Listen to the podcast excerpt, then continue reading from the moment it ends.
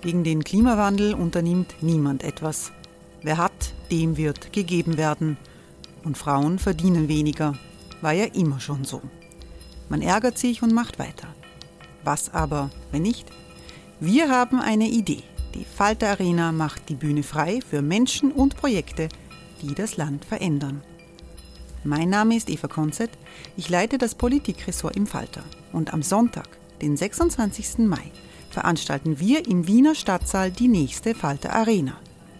Mit dabei unter anderem der ehemalige Politiker und Neosänger Matthias Strolz, Theresa Imre von Markter, Sonja Jöchtel von Love Politics oder Kari Ochsner von Ochsner Wärmepumpen.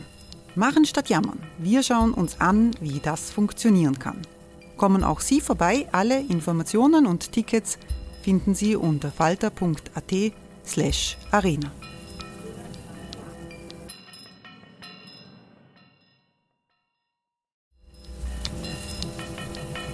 Falter-Podcasts werden durch Werbung unterstützt. Das hilft bei der Finanzierung unseres journalistischen Angebots. Die Erderhitzung ist kein Gefühl, aber mit vielen Gefühlen verbunden. Sorgen etwa oder Angst. Eine Veranstaltung gegen diese Ohnmacht ist Tipping Time, eine Klimakonferenz der Zivilgesellschaft. Von 9.5. bis 11.5. findet Tipping Time in Kooperation von Globe Art, Solektiv und Tangente St. Pölten statt und lädt ein zu Diskurs, Diskussionen und Workshops mit namhaften Vortragenden wie Nikolai Schulz und Friederike Otto. Weitere Informationen finden Sie auf www.tangentesanktpölten.at.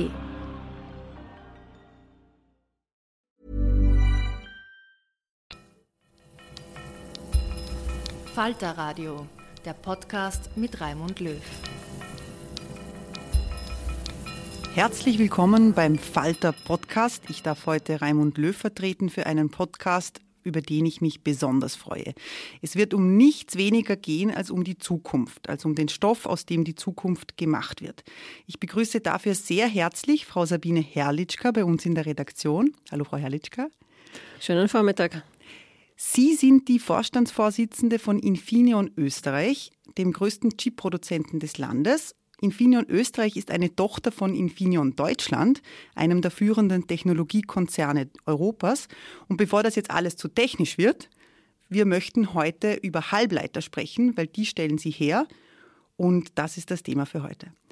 Frau Herrlichka, was ein Halbleiter ist, das lernen die meisten von uns irgendwann im Physikunterricht und dann vergessen wir es wieder. Sie machen damit drei Milliarden Euro Umsatz im Jahr. Wie geht denn das?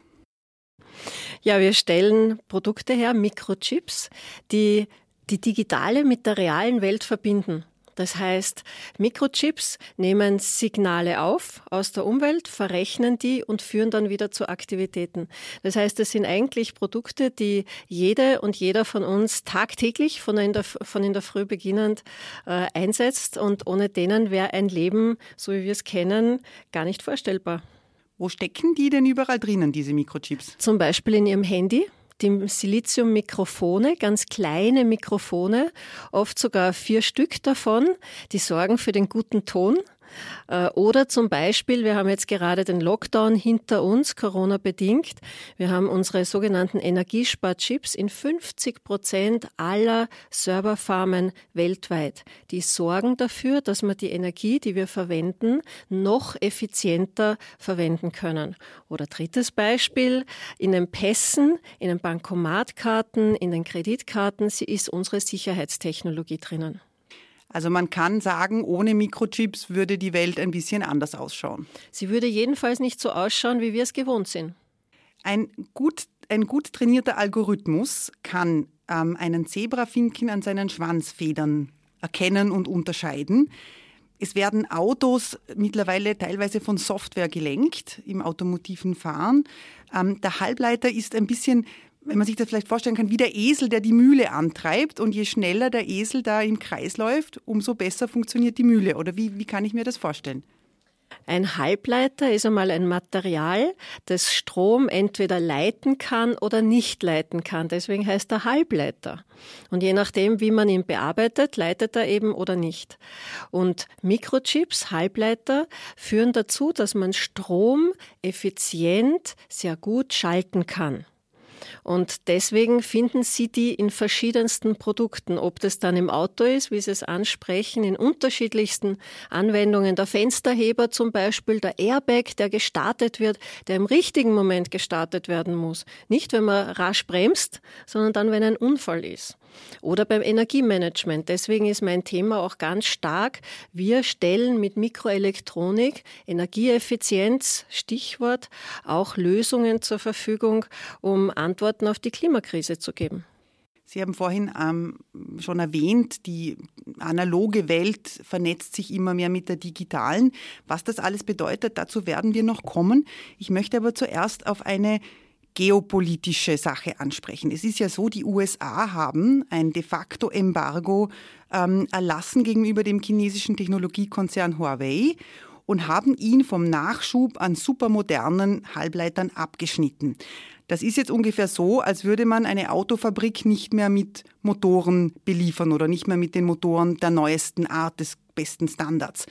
Wie trifft denn das Huawei, wenn, wenn die Halbleiter da nicht mehr ankommen?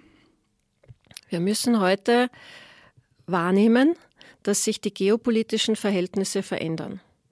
Früher war die militärische Macht das Dominierende, später ist es vor allem die wirtschaftliche Macht geworden und heute kommt zunehmend die Technologie als ganz entscheidender Faktor ins Spiel.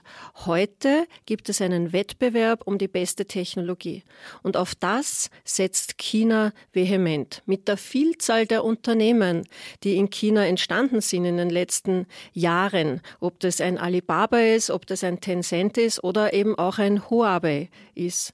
Und äh, daher geht es derzeit ähm, bei auch diesem, bei diesem Handelskonflikt eigentlich um die Frage der technologischen Vorherrschaft, hinter der ja auch Wertsysteme stehen.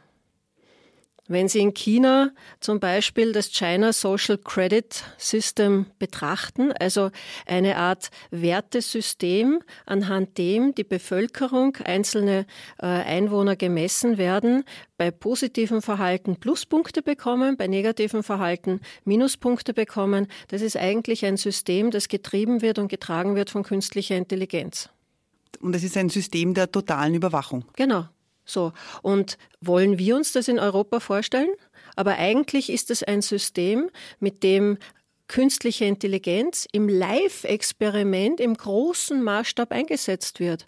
Für einzelne äh, Einwohner genauso wie für Unternehmen. Das heißt, das ist ein technologischer Fortschritt, der hier eigentlich implementiert und ausprobiert wird das, äh, die chinesische Regierung, die kommunistische Partei hat ja eindeutig ausgegeben, aufsteigen zu wollen genau. zum Technologieführer genau. der Welt. Die Konzerne, darunter auch Huawei, haben da deswegen Geld bekommen, billige Kredite bekommen, bekommen alles vom Regime, damit sie äh, aufsteigen, damit es ihnen gut geht. Ähm, China ist auf der anderen Seite aber auch ihr wichtigster Absatzmarkt für Infineon. Wie macht man diesen Spagat? In einer Welt wie dieser gibt es keine Schwarz-Weiß-Entscheidungen. Und China setzt zum Beispiel auch in seiner Entwicklung ganz eindeutig auf Nachhaltigkeit. Also zum Beispiel die Luft, das Wasser in China, hat man ja hinlänglich gehört und hört man, äh, ist ja massiv verschmutzt. So, jetzt, wenn hier China auf erneuerbare Energien setzt, dann ist es ja auch grundsätzlich global eine sehr gute Entwicklung. Das heißt, auch für uns ist es genau diese heikle Gratwanderung. Auf der einen Seite unsere Produkte für Energie Energieeffizienz, für nachhaltige Mobilität, für Datensicherheit, für das Internet der Dinge zur Verfügung zu stellen und dazu zu einer positiven Entwicklung beizutragen und gleichzeitig aber auch auf unsere technologische Souveränität und unsere technologischen Kompetenzen zu achten. Und in diesem Spagat bewegt man sich mit jedem einzelnen Projekt. Sie haben jetzt ein äh, Stichwort genannt, vielleicht das können, können wir das auch noch kurz ausführen. Das Internet der Dinge, ein kurzer Exkurs. Was ist denn das? Das Internet kennen wir von, von, von unseren tagtäglichen Erfahrungen. Da vernetzen wir uns als Menschen und das Internet der Dinge heißt, dass unser gesamtes Umfeld auch vernetzt wird. Unser Smart Home als eines der Beispiele, unser intelligentes Zuhause, äh, das es heute in Ansätzen schon gibt, wo man, bevor man nach Hause kommt, äh, die Heizung zum Beispiel schon anwerfen kann. Äh, also das Internet der Dinge bietet den Rahmen, damit sich nicht nur die Menschen, sondern auch unser Umfeld vernetzen können und dann schlussendlich auch miteinander kommunizieren. Und Getrieben ist es von uns als Konsumentinnen und Konsumenten, äh, die das wollen und die damit mehr Convenience haben, mehr Energieeffizienz erreichen können und ähnliches. Es geht aber auch um die Werkshalle. Es geht dann darum, dass die Roboter miteinander genau. kommunizieren, genau. ohne dass da noch der Facharbeiter dazwischen geschaltet wird. Ähm, China hat für sie äh, sehr viel Bedeutung gehabt, auch weil China so auf Elektroautos setzt. Äh, Infineon hat dafür die Chips geliefert. Das war, glaube ich, ein, ein, ein wichtiges, eine wichtige Sparte. Ähm, auf der anderen Seite haben Sie jetzt ein, bauen Sie in Villach gerade ein riesiges Forschungszentrum und eine neue Produktion. Da werden 1,6 Milliarden Euro investiert. Für österreichische Verhältnisse ist das ein richtiger Batzen Geld. Wieso hat man das aber in Österreich hingestellt und jetzt nicht zum Beispiel in China? Ist da ein, ein, ein Kalkül dahinter bei dieser Standortentscheidung? 1,6, also ja. Äh, und die Erläuterung dahinter, 1,6 äh, Milliarden ist die größte private Investition, die es in Österreich in den letzten Jahrzehnten gegeben hat. Es ist die größte Investition für Infineon als Konzern und es ist derzeit auf unserem Gebiet auch die größte Investition dieser Art in Europa. Sie können sich vorstellen, äh, so eine Entscheidung trifft man nach ganz sorgfältiger Evaluierung. Und äh, es war tatsächlich die Frage, macht man das in Asien oder in Europa? Wir haben uns äh, aus vielen Gründen dafür entschieden, das in Europa zu machen. Und ich denke, gerade jetzt mit dem Blick aus der Corona-Erfahrung heraus ist es umso mehr eine Bestätigung, dass es gut gewesen ist, diese Entscheidung für Europa zu treffen. Und dann war die Frage, wo in Europa und äh, da konnten wir mit unserem Konzept in Villach überzeugen. Können Sie uns da ein bisschen erzählen, wie denn da produziert wird? Sind das höchste hygienische Standards? Ähm, was haben alle Facharbeiter, haben da die Menschen ähm, Raumanzüge an? Gehe ich durch einen, über einen Teppich drüber, ähm, bevor ich in die, in die Fabrik überhaupt hineingehen darf? Wie wird denn da gearbeitet? Genau. Also das Erste ist, ich lade Sie herzlich ein. Wir können mit einer Kamera mal einen Blick in die Produktion werfen. Aber nur mit der Kamera. Mit der Kamera, das nächste Mal. Äh, das Zweite ist, ja, wir produzieren in Reinräumen. Äh, wir haben hier zehn verschiedene Prozessschritte, wie ein Chip entsteht. Ein Chip entsteht eigentlich auf der Basis von Sand, äh, Silizium entsteht aus Sand, aus Quarz. Äh, und da werden Schichten aufgebracht und äh, eingebracht, so dass schlussendlich ein Chip entsteht. So ein Chip, der am Schluss rauskommt, äh, hat eine Wegstrecke von zwischen 15 und 30 Kilometern hinter sich, über 1000 Prozessschritten und trotz Digitalisierung, trotz Automatisierung, trotz dem Internet der Dinge und der vernetzten Produ Produktion schaffen wir dort aber auch immer mehr und mehr Arbeitsplätze, hochqualifizierte Arbeitsplätze äh, für Leute, die so eine Produktion auf dem hohen Niveau dann aber auch steuern und weiterentwickeln können. Wo geht denn dieser Chip dann hin? Der 30 Kilometer über verschiedene Prozesse geschaffen worden ist. Ähm, ist aus Sand gemacht und wo endet er? Der wird produziert auf einer Scheibe, das sind die sogenannten Wafer. Die Scheibe, oft auf so einem Wafer sind an die 200.000 Chips drauf. Die werden dann geschnitten, über gesägt, wie man bei uns sagt, über unterschiedliche Methoden und die kommen dann an die Kunden geliefert, die diese Chips dann zum Beispiel eben wieder einbauen in äh, äh, in Zusammenhang mit so einem Siliziummikrofon schlussendlich in ein Handy oder bei einem Radarchip in das Radarsystem ins Auto oder bei der Stromwandlung bei Photovoltaikelementen dort in den Wechselrichter. Wie viele Chips wollen Sie da herstellen im Jahr? Wir stellen im Jahr an die 13 Milliarden Chips her. Jetzt schon? Jetzt schon. Und mit der neuen Und werden ganz deutlich erweitern äh, und gehen dann in die große Volumensproduktion. Wir sind heute eigentlich eine Innovationsfabrik. Wir haben 1800 verschiedene Produkttypen und dann gehen wir ins große Volumen. Die Anzahl der Chips ist da weniger spannend, weil es vom Produkt jeweils abhängt. Aber wir gehen hier ins große Volumen mit dem wir die globalen Märkte mit der Volumensproduktion aus Europa heraus bedienen. Über die letzten Jahrzehnte hat man die große Volumensproduktion verlagert nach Asien zum also die Beispiel. Skalierung dann. Ja, genau. Und wir haben eine Möglichkeit gefunden, wo man in einer Hochlohnregion wie Europa und wie äh, Österreich, aber trotzdem aus einer Kombination mit bester Technologie, bestem Know-how und Automatisierung auch kostenmäßig hier in Europa produzieren kann.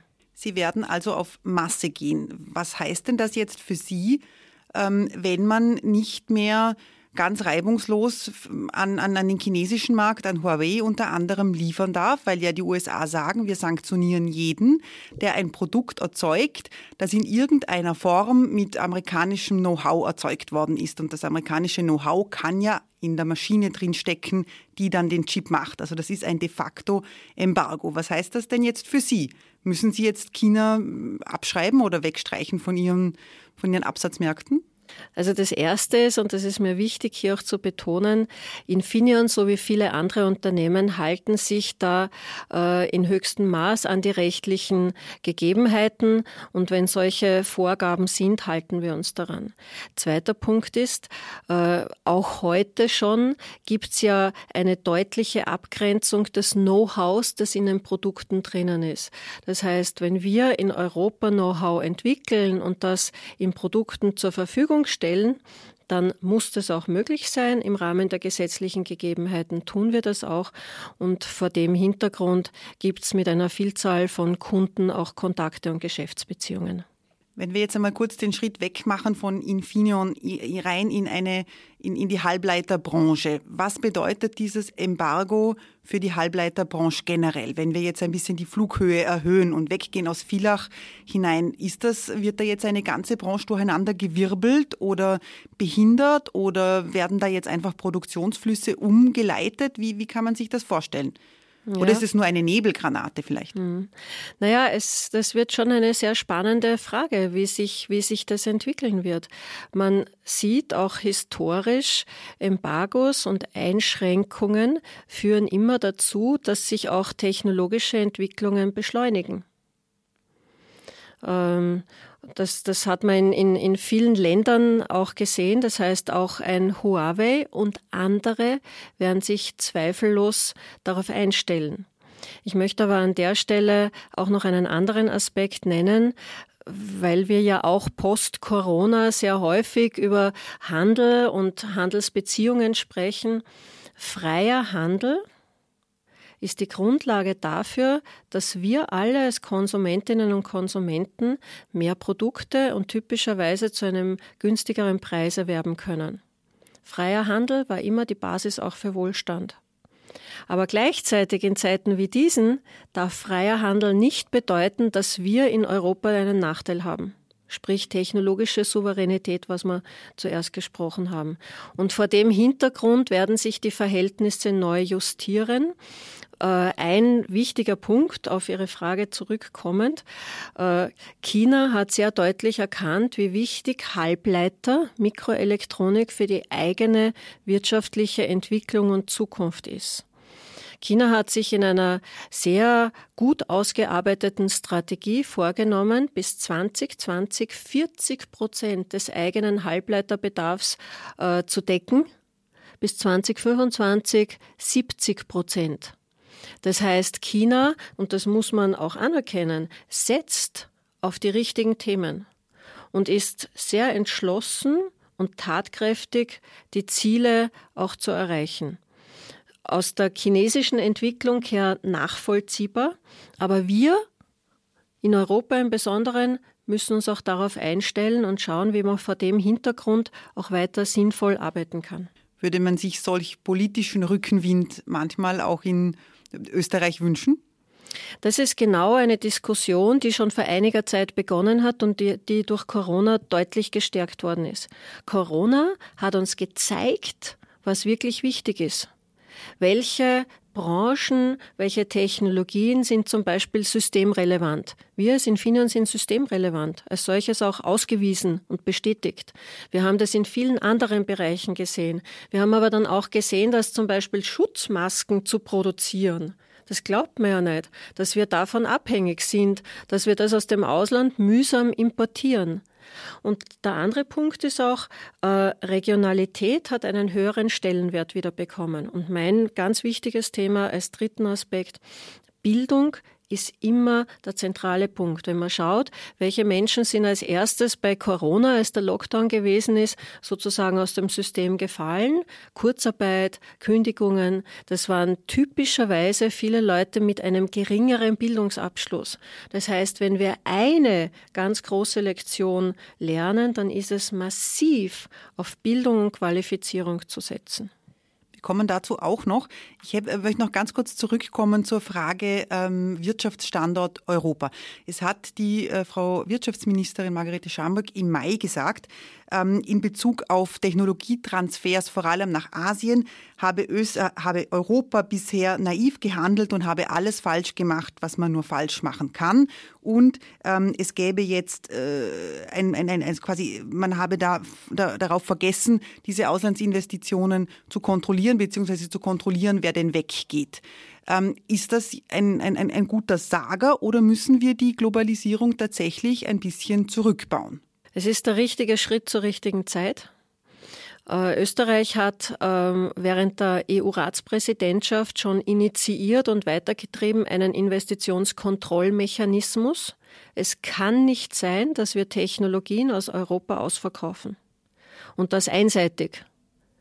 Und äh, diese Umsetzung ist jetzt auch in Österreich erfolgt. Das heißt, ein Investitionskontrollmechanismus, der im Vergleich zu dem, was in China oder USA vorhanden ist, da braucht man eine echte Freigabe.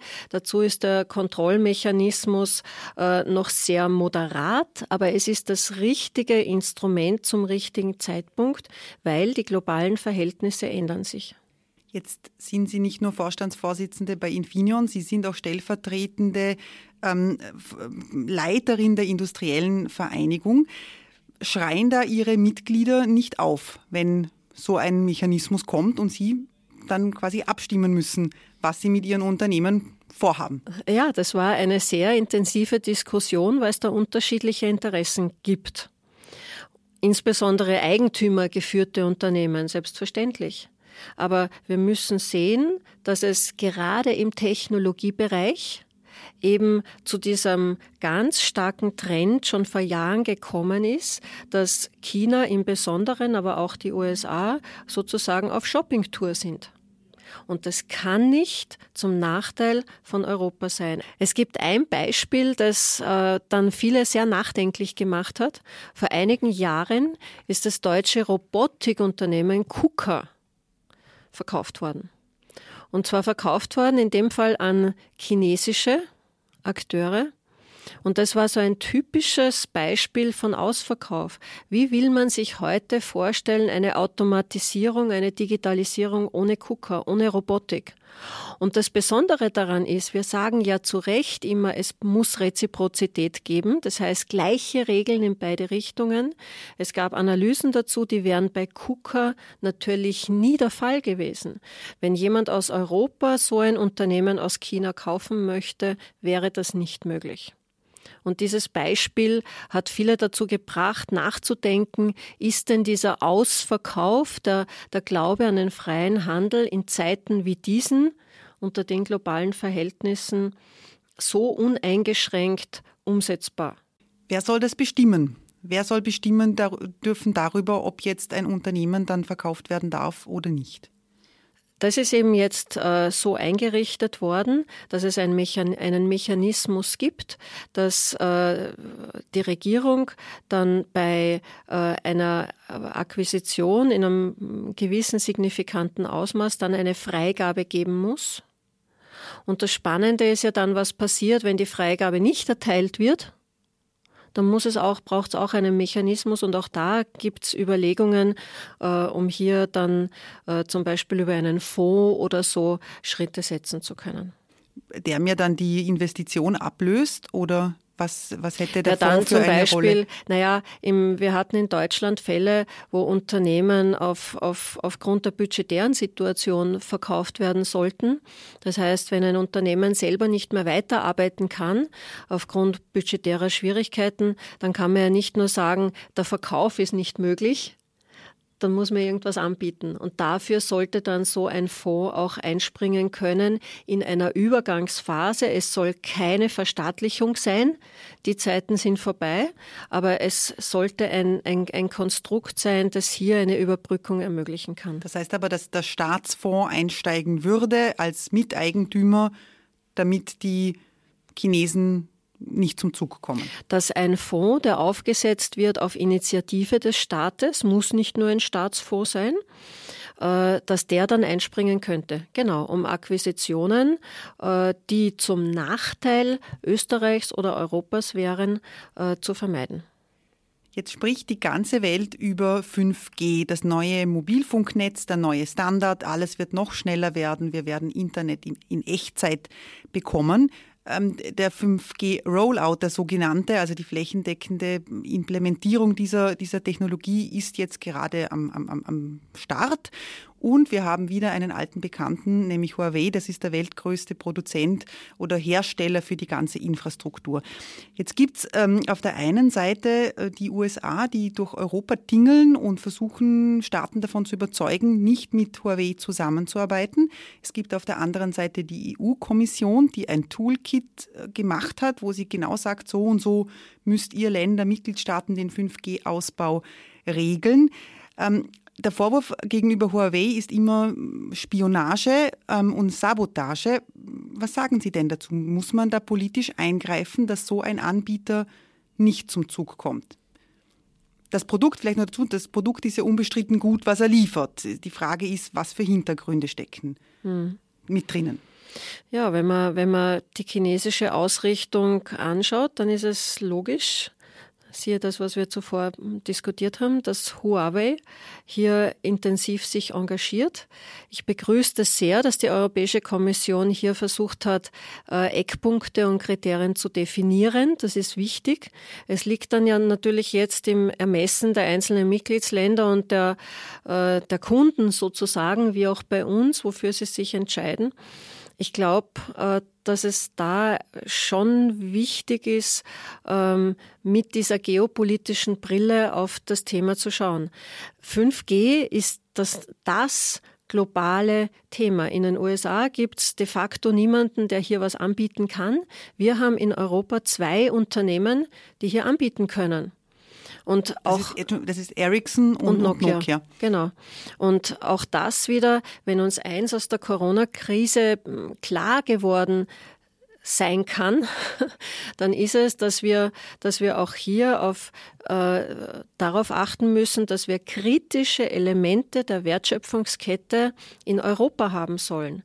Dazu hat die Europäische Kommission auch eigene Instrumente äh, aufgesetzt und dieser Trend sollte sich meines Erachtens äh, verstärken, weil bei ganz zentralen, zukunftsrelevanten Technologien müssen wir in dem globalen Umfeld, wie wir es derzeit haben, auch eigene Kompetenzen haben. Sonst sind wir abhängig von anderen. Jetzt äh, wird die Marktwirtschaft durch eine Sache angetrieben, das ist der Wettbewerb. Wird hier nicht ein sehr potenter Konkurrent einfach äh, ausgeschlossen? Naja, genau diese Abwägung gilt es eben zu treffen. Auf der einen Seite der freie Handel, der vielen Nutzen bringt, aber auf der anderen Seite auch die eigenen Interessen in systemrelevanten, systemkritischen Bereichen. Und da dazwischen muss sich das bewegen und muss man das von Projekt zu Projekt abhängig äh, entscheiden. Äh, hier spielt aber auch der Bund eine ganz wesentliche Rolle, nämlich bei einem anderen Thema, das dazu aber auch passt, nämlich der öffentlichen Beschaffung.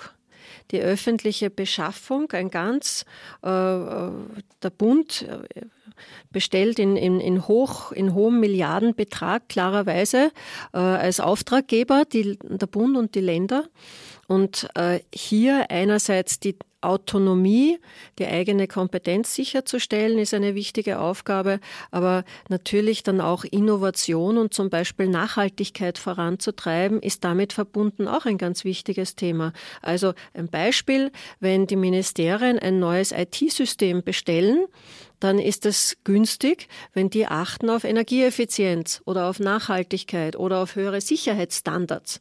Und das, äh, die Frage äh, spielt auch in diese Beschaffungsprozesse hinein. Und auch das ist ein Thema, das man auf europäischer Ebene jetzt wieder sehr stark diskutiert. Jetzt ist die, äh, fünf, die Regelung für, für, für den 5G-Ausbau in Österreich, der ja auch dieses europäische, das, das EU-Toolkit umsetzt, im Vergleich zu anderen Ländern relativ lasch ausgefallen. Viel an Risiko wird ausgelagert an die Telekommunikationsunternehmen. Hätten Sie sich da ein bisschen mehr Guidelines gewünscht?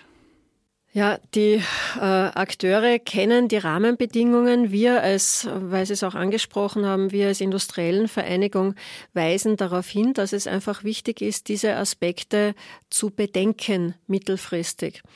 Aber es ist natürlich sehr schwierig, einen Anbieter komplett äh, äh, auszuschalten. Noch dazu, wo der ja auch mit Innovation äh, sehr treibend ist.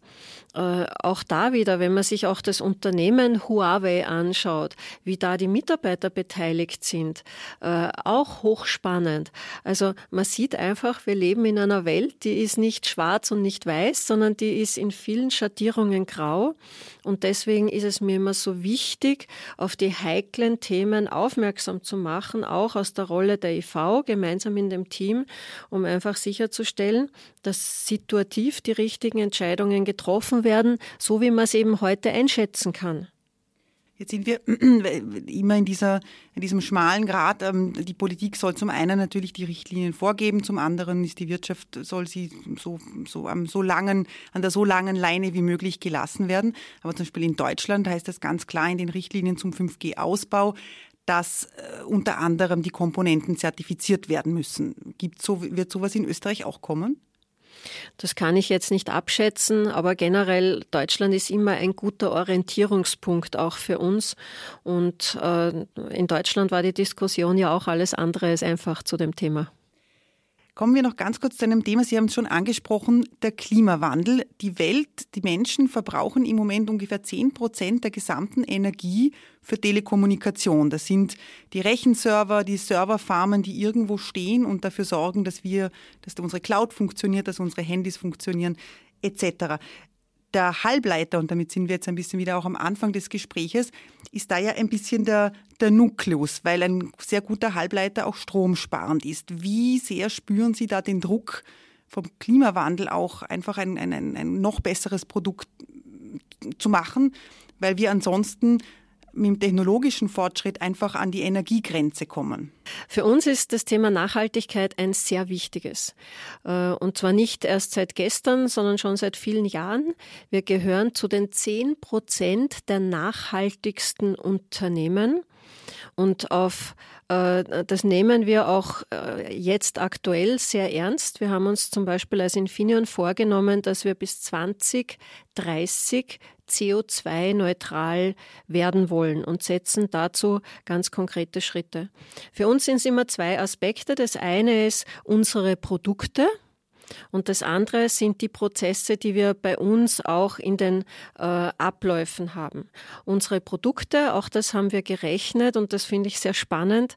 Äh, die Produkte, die wir allein in Österreich produzieren, die Mikrochips, die wir produzieren, die rund 13 Milliarden, tragen dazu bei, dass man über 8 Millionen Tonnen CO2 einsparen kann. 8 Millionen Tonnen klingt einmal sehr viel.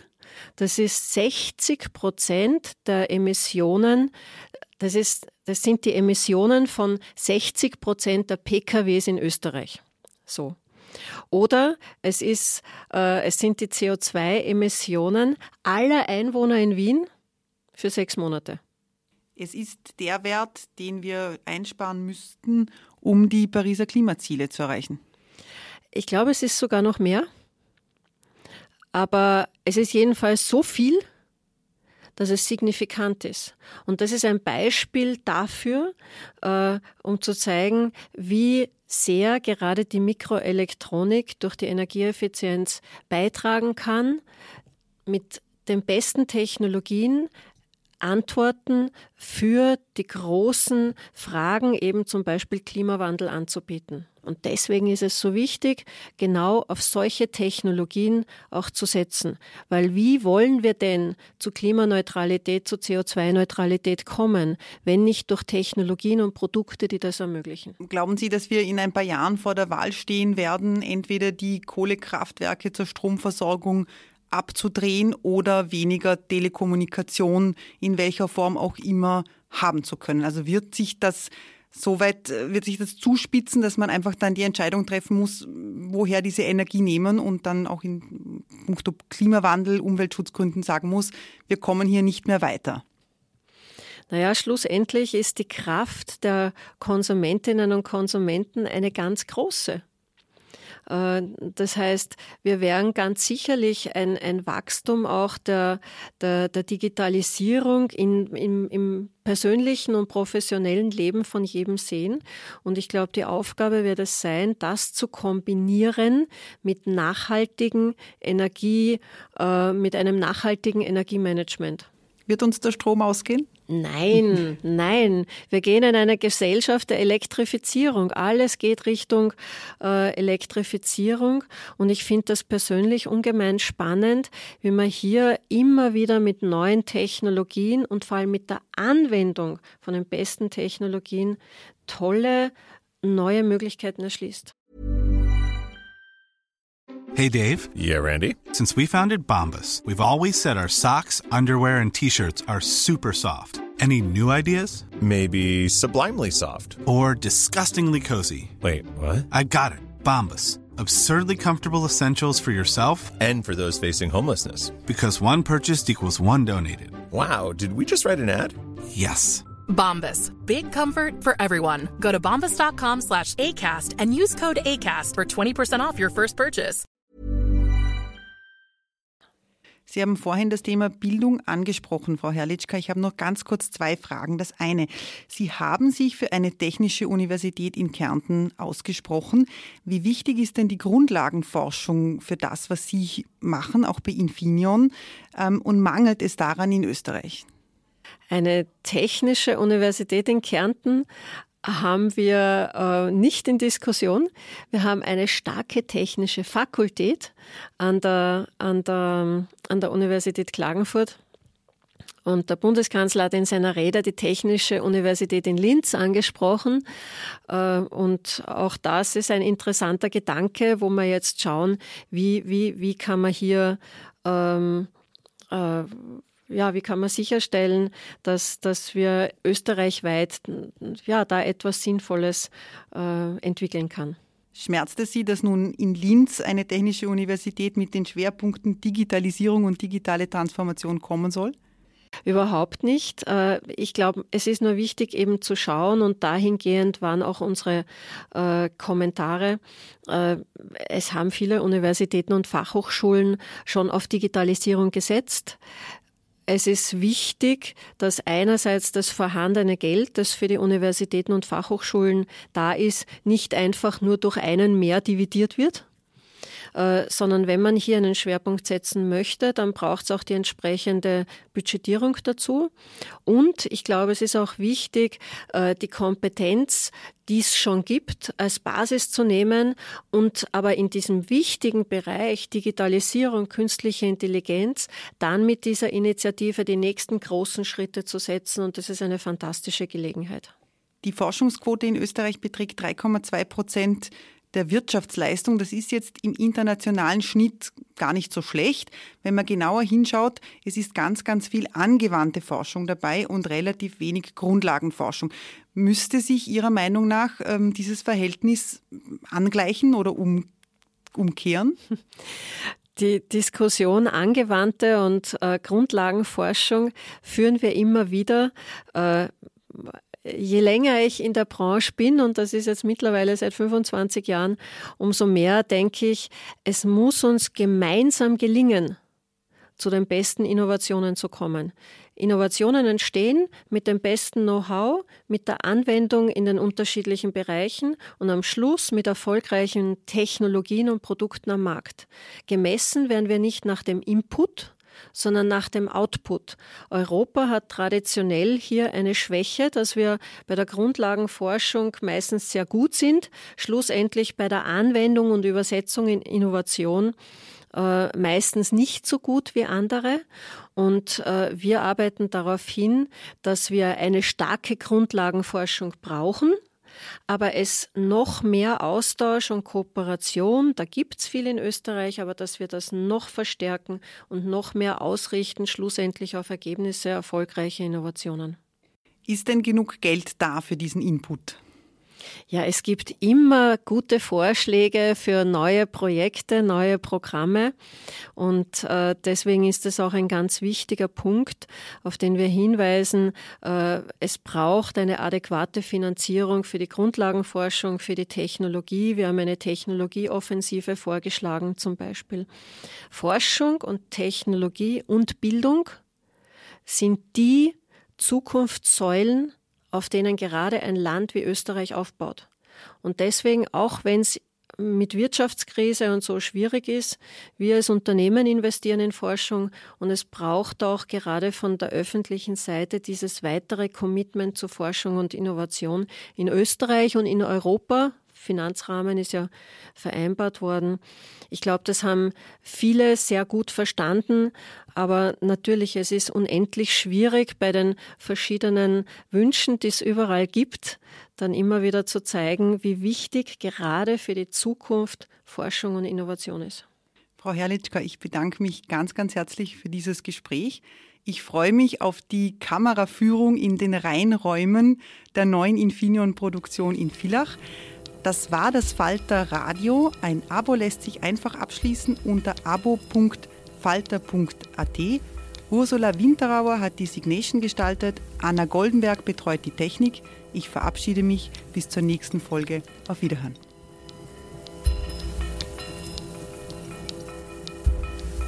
Sie hörten das Falterradio, den Podcast mit Raimund Löw.